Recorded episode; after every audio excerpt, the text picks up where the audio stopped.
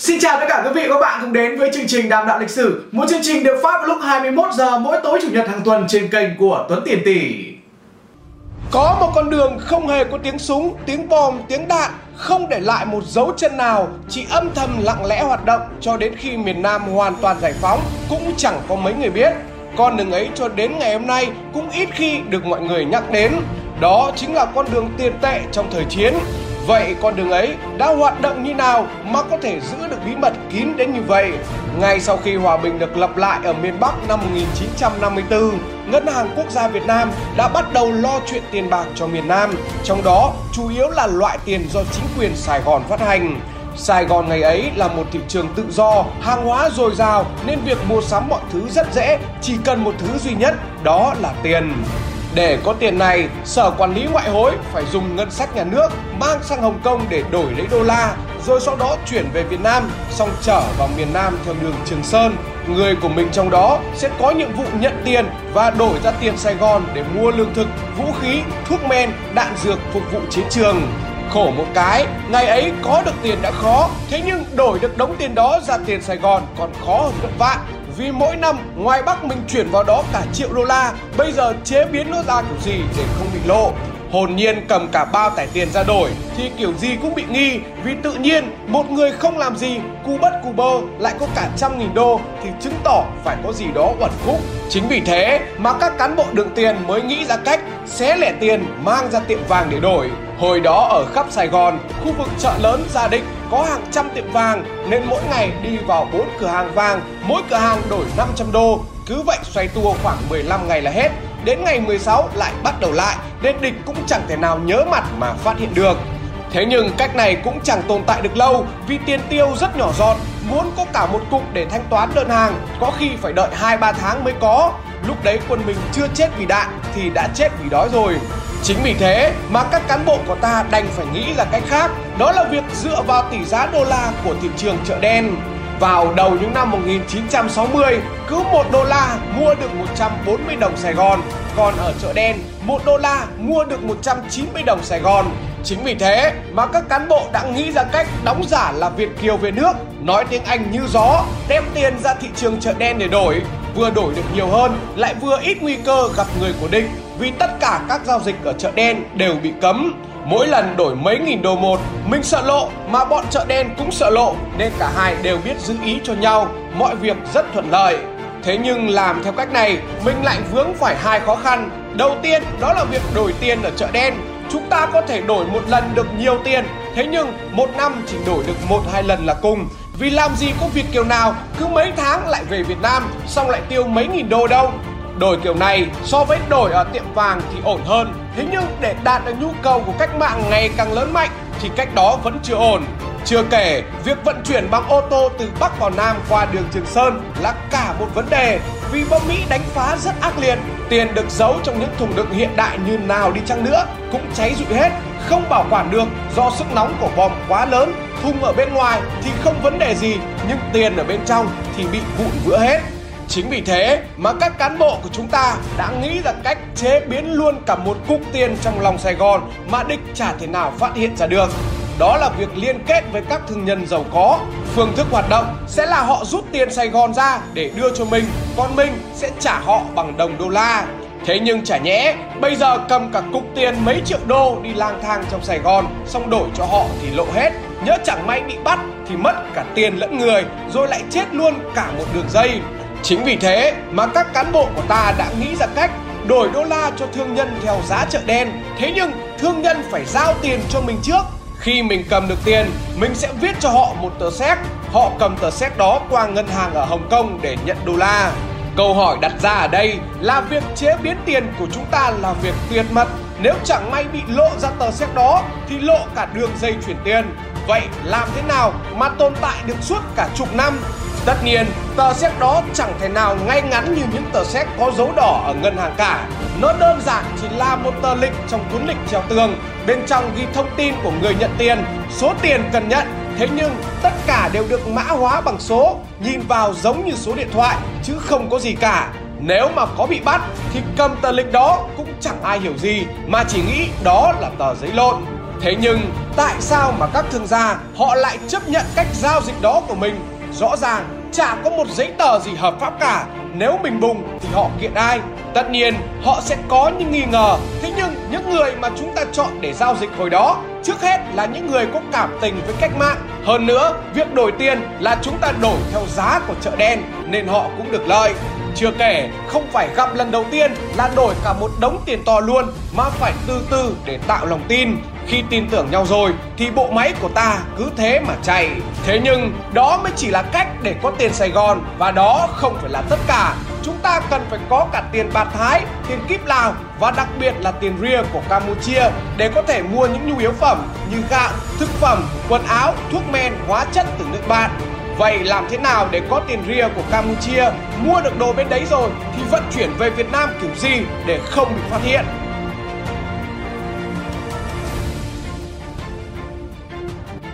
Tiền đô la và tiền Sài Gòn là hai đồng tiền quan trọng nhất của ta trong thời chiến. Thế nhưng nó không phải là tất cả. Muốn mua được súng ống đạn dược thì cần phải mua từ ngoài Bắc chuyển vào hoặc mua từ các nước láng giềng rồi chuyển sang. Thế nhưng việc mua từ ngoài Bắc chuyển vào thì cực kỳ tốn kém vì Mỹ đánh bom rất ác liệt, rủi ro rất cao, mua xong chẳng biết có đến được miền Nam hay không hay lại mất trắng giữa đường.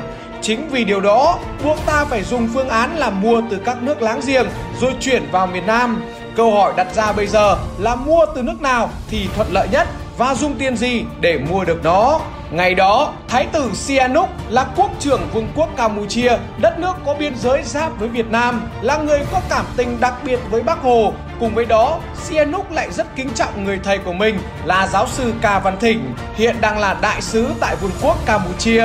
Chưa kể, Campuchia lại có một lợi thế cực kỳ lớn, đó là cảng biển Sihanoukville.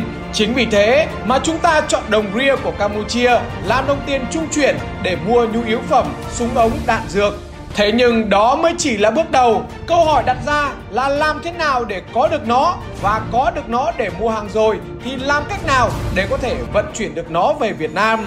Để trả lời cho câu hỏi này, Tổng cục Hậu Cần đã cử đồng chí Đức Phương sang Campuchia đóng vai là một ông chủ hãng buôn lớn của xứ Chùa Tháp. Miền Bắc cung cấp cho ông đủ vàng, ngoại tệ giúp ông có thể hoạt động kinh doanh để có tiền ria Campuchia.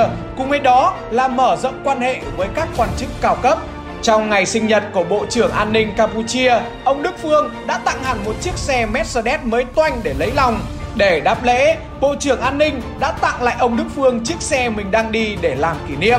Mặc dù vô tình, thế nhưng từ ngày có chiếc xe cũ của Bộ trưởng An ninh, ông Đức Phương được mệnh danh là bất khả xâm phạm. Ngồi trên chiếc xe này, đi đến đâu cảnh sát cũng không dám động tới, chỉ biết ngoan ngoãn cúi chào. Thế nên những chiếc xe chở hàng, chở tiền đều thực hiện chót lọt nhờ ông Đức Phương. Cảng Sihanoukville ngày đó là một cảng cực kỳ quan trọng. Đây là cảng giúp chúng ta nhận hàng tiếp viện rất nhiều từ các nước đồng minh. Sở dĩ phải vận chuyển qua cảng biển này bởi đường bộ thì quân địch đánh phá quá ác liệt mà đường biển thì từ vụ Vũng Rô năm 1965 chúng ta đã bị lộ nên việc vận chuyển vũ khí, lương thực qua đường biển đã bị kiểm soát cực kỳ gắt gao nên cũng rất khó. Phí bồi trơn cho các tướng tá qua cảng Sihanoukville cực kỳ cao, cứ 2 đô cho 1 kg vũ khí, các loại hàng hóa khác thì là 1 đô trên 1 kg. Mức giá này luôn thay đổi tùy theo tuyến đường, tùy theo tướng nào quản lý tuyến đường đó. Có những thời kỳ tướng bên đó không chịu lấy tiền mà đòi lấy vũ khí với tỷ lệ 30%, cứ 10 khẩu súng thì họ lấy 3 khẩu. Chưa kể, có được vũ khí hàng hóa rồi thì mình còn phải thuê kho bãi nữa để chứa. Việc thuê kho bãi này phải dùng tiền ria. Mặc dù phí cao như vậy, thế nhưng mình vẫn phải chấp nhận. Tính đi tính lại, vận chuyển theo cách cũ của ta, bom đạn nó đánh còn mất nhiều hơn. Thế nên vẫn phải cắn răng để chịu. Mọi thứ tưởng chừng suôn sẻ cho đến năm 1970 khi London đảo chính chính quyền Sihanouk khó khăn bắt đầu ập đến với chúng ta. Sihanouk là người ủng hộ Việt Nam, nhưng Lon lại là người được Mỹ hậu thuẫn. Chính vì thế mà ông ta làm đủ mọi cách để ngăn chặn đường tiếp tế của mình qua đất Campuchia. Lon không biết cụ thể có bao nhiêu tiền ria đang được cất giữ trên đất Việt Nam. Thế nhưng hắn đủ thông tin để biết rằng Việt Nam dùng rất nhiều tiền để giải quyết những nhu cầu trên đất Campuchia như mua chuộc lính, sĩ quan, mua sắm hàng hóa. Chính vì thế mà London đã ra lệnh đổi tiền và phong tỏa toàn bộ tuyến biên giới để nhằm mục đích bóp chết toàn bộ số tiền ria mà mình đang có trong tay. Chủ trương đổi tiền được giữ bí mật và chỉ công bố vào ngày bắt đầu đổi tiền là ngày 24 tháng 2 và kết thúc vào ngày 10 tháng 3 năm 1970 trước khi đảo chính một tuần. Chính vì thế mà quân ta chẳng thể nào biết được. Thế nhưng may một cái, để tiến hành đổi tiền thì London phải in những tờ giấy liên quan đến đổi tiền như các bảng thông báo đổi tiền ở đâu, các quy định đổi tiền như thế nào. Chính những tấm bảng này mà người của ta mới biết được mọi toan tính của London.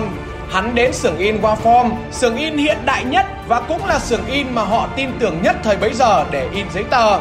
May cho quân ta, người quản lý nhà in lại là thanh niên Việt Kiều Trần Trí Năng, Cha của anh này là người gốc An Giang, sống lâu năm trên đất Campuchia và trở thành viên chức cao cấp trong kho bạc quốc gia của xứ Chùa Tháp. Cả hai cha con Trần Trí Năng đều là người của mình. Trước đó, bộ đội ta đã từng tính đến chuyện đưa Trần Trí Năng vào vị trí trọng yếu của nhà in Waform, vừa để kinh doanh, vừa để in ấn những tài liệu bí mật của quân ta. Chính vì thế mà đã gửi Trần Chí Năng sang Hồng Kông để học về kỹ thuật in. Khi trở về xưởng in, Trần Chí Năng được coi như một chuyên gia hàng đầu của xưởng in này, được quyền quản lý mọi thứ ở đây. Thế nhưng câu hỏi đặt ra là tại sao với những xuất thân trên, chính quyền loan non ngày đó lại không hề nghi ngờ gì mà vẫn tin tưởng xưởng in của Trần Chí Năng? Đơn giản bởi do cha của anh đã sống lâu năm bên đó, còn Trần Chí Năng thì có vợ là người Campuchia luôn, nên chính quyền Campuchia coi như anh đã bị đồng hóa rồi. Chính sự chủ quan này của London mà ta mới có thể biết được những bí mật của họ. Thế nhưng bài toán bây giờ nan giải hơn rất nhiều khi chúng ta biết được London sẽ đổi tiền. Thế nhưng khổ một cái, quân lính của London đã vây chặt quanh sừng in để đảm bảo cho kế hoạch đổi tiền bí mật của mình. Vậy làm thế nào để có thể báo được tin cho bộ đội ở ngoài bây giờ? Nội bất xuất, ngoại bất nhập. Biết tin là một chuyện, nhưng truyền tin đó đi được là một chuyện cực kỳ khó. Vậy làm thế nào mà bộ đội ta có thể biết được thông tin London sắp đổi tiền và cầm tiền ria đi đổi?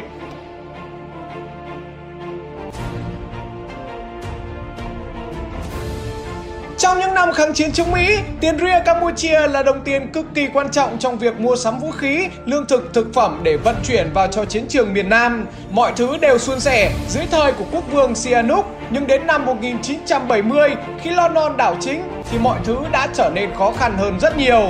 Cụ thể đó là việc London đã phát hành tiền mới nhằm vô hiệu hóa toàn bộ tiền ria mà Việt Nam đang nắm trong tay.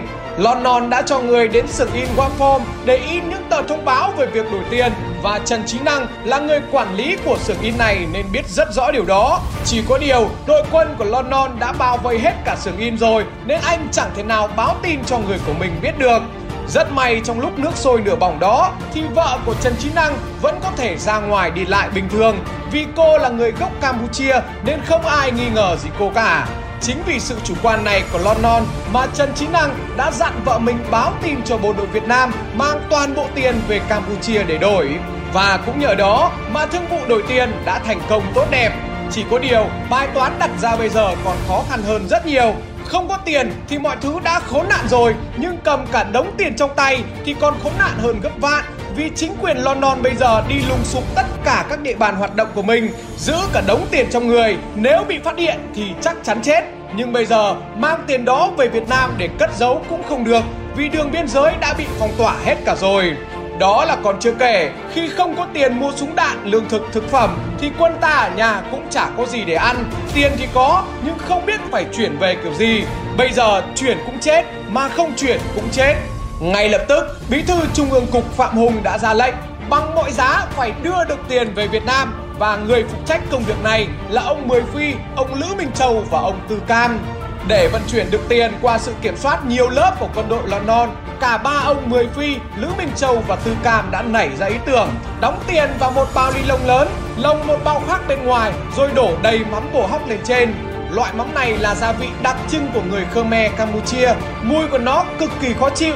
Nếu không người quen thì đứng từ xa thôi đã sợ rồi, chứ không nói gì đến chuyện lại gần. Chính vì thế mà bộ đội ta rất tự tin vào phương án của mình. Cứ đổ đầy mắm bổ hóc vào túi, xong chọc thùng lỗ cho mắm chảy ra ngoài. Kiểu gì người của London ngửi thấy cũng phải sợ chạy, chứ chả dám ngăn cản hay khám xét.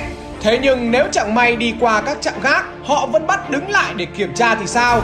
Nếu phương án này xảy ra thì tất cả 140 chiến sĩ của ta phục kích ở khu vực trạm gác sẽ ra tay, quyết tâm đổ máu bằng mọi giá để giữ lại được túi nước mắm bốc mùi nồng nặc kia. Rất may là phương án 2 đã không xuất hiện khi mà mọi thứ đúng như kịch bản mà chúng ta dự đoán. Với việc mắm bồ hóc có mùi quá nồng nặc nên quân lính của London không hề ngăn cản gì mà cứ thế cho chúng ta qua. Cả một cục tiền cũng nhờ đó mà được giải thoát. Điều khốn nạn nhất bây giờ là mọi cơ sở, căn cứ của ta ở Campuchia đều bị phát hiện và đánh phá. Thế nhưng chiến tranh thì vẫn còn, mình vẫn phải cân tiền để duy trì cuộc chiến. Tất cả những cán bộ chủ chốt trong đường tiền đều đã bị lộ hết rồi, chỉ còn một mình ông Lữ Minh Châu là chưa ai biết đến thôi. Nhiệm vụ của ông bây giờ là phải từ Campuchia quay về Sài Gòn xây dựng lại đường dây của ta ở đó để tiếp tục phục vụ cách mạng. Nhưng quan trọng là về bằng đường nào và bằng cách nào để không bị bắt và để lộ ra toàn bộ những gì từ trước đến nay. Là một người ngay thẳng, đường đường chính chính thì phải có căn cước công dân, nếu không thì chắc chắn không thể nào vào lại được Sài Gòn. Vậy làm thế nào để có căn cước công dân hợp pháp? Ngày đó, ông Lữ Minh Châu đã nghĩ ra cách giả làm Việt Kiều xa quê về tìm vợ con thất lạc. Kế hoạch đặt ra của ông là ông sẽ đến nhà của một kiều bào ở biên giới Campuchia, xong sau đó sẽ nhờ chủ nhà chở thuyền về nhà người thân của họ ở miền Nam, rồi nhờ người thân dẫn ra gặp ấp trưởng để trình bày hoàn cảnh. Cứ tưởng có người quen giới thiệu rồi thì ông sẽ rất dễ để có thể làm được căn cước hợp pháp cho mình. Thế nhưng không, ấp trưởng vẫn cực kỳ lạnh lùng với ông, bắt ông phải chứng minh hoàn cảnh thất lạc của bản thân, nào là quê quán, nghề nghiệp, gia đình, làm việc gì ở Campuchia, giấy tờ chứng minh việc đó, vợ con là ai. Rất may ông Lữ Minh Châu có thể chứng minh đầy đủ được những thứ đó. Ông có ảnh chụp cùng vợ con mình, có môn bài của công ty xuất nhập khẩu tại Phnom Penh. Mặc dù chứng minh được đầy đủ lý do của mình một cách cực kỳ logic, thế nhưng ấp trưởng vẫn chẳng thể nào tin được ông mà vẫn giao ông lên cục cảnh sát để tra khảo. Đây là cửa ải khó khăn nhất đối với ông vì ở đó toàn những cái đầu có sạn, những thành phần tinh tú nhất của chính quyền Sài Gòn lúc bấy giờ. Họ thay phiên nhau hỏi cùng ông bằng tiếng Campuchia, tiếng Anh, tiếng Pháp. Thế nhưng rất may là ông Lữ Minh Châu cực kỳ thành thạo ba thứ tiếng này. Chính vì thế mà ông trả lời rất lưu loát và nhất quán bị phỏng vấn trong suốt một tháng 4 ngày. Thế nhưng Cục Cảnh sát không hề tìm ra được một mâu thuẫn nào trong lời khai của ông Lữ Minh Châu. Chính vì thế mà ông được cấp căn cước hợp pháp để hoạt động tại Sài Gòn. Trình độ che giấu thông tin của ông Lữ Minh Châu còn tốt đến nỗi khi ông được công nhận hợp pháp là công dân của Sài Gòn rồi, thì ấp trưởng còn đến gặp ông và nói Bữa này tôi mới hết nghi ông là Việt Cộng. Ông đúng là thương gia, Mà thương gia thì không thể nào là Việt Cộng. Ông còn biết nhiều tiếng ngoại quốc, Càng không thể nào là Việt Cộng được. Chính vì những sự tài tình đó của các cán bộ đường tiền mà đến tận khi kết thúc chiến tranh cũng chả ai biết đến sự tồn tại của nó. Ngay đến cả những tình báo sừng sỏ của Mỹ còn chả biết gì về con đường này. Họ phải thừa nhận rằng họ nắm được ít nhiều về con đường Hồ Chí Minh trên bộ và trên biển. Thế nhưng gần như không có tài liệu hoặc không có báo cáo gì liên quan đến con đường vận chuyển tiền chi viện cho chiến trường miền Nam. Họ cũng lờ mờ biết được mình có chuyển tiền vào trong đó, thế nhưng không tài nào giải thích nổi chúng ta đã chuyển tiền bằng cách nào. Về việc mà những bộ não sừng sỏ nhất của CIA không tài nào biết được đường tiền của chúng ta hoạt động như thế nào cũng là điều vô cùng dễ hiểu. Vì nó còn bí mật đến nỗi người của ta cũng chẳng biết nó tồn tại ra sao. Phải hàng chục năm sau chiến tranh thì chiến công của những người trong đường tiền đó mới được biết đến. Cụ thể, ngày 28 tháng 4 năm 2009, Chủ tịch nước đã quyết định phong tặng danh hiệu Anh hùng lực lượng vũ trang nhân dân cho Ban Tài chính đặc biệt thuộc Trung ương Cục miền Nam, bí số N2683 thuộc Ngân hàng Nhà nước Việt Nam và phòng B29 Quỹ đặc biệt thuộc Ngân hàng Nhà nước Việt Nam vì đã có thành tích đặc biệt xuất sắc trong thời kỳ kháng chiến chống Mỹ cứu nước. Vâng và chương trình đàm đạo lịch sử ngày hôm nay xin phép được tạm dừng tại đây. Xin cảm ơn sự quan tâm theo dõi của tất cả quý vị và các bạn. Và hãy nhấn like cũng như subscribe để kênh của em sớm đạt một triệu người đăng ký đi nhé.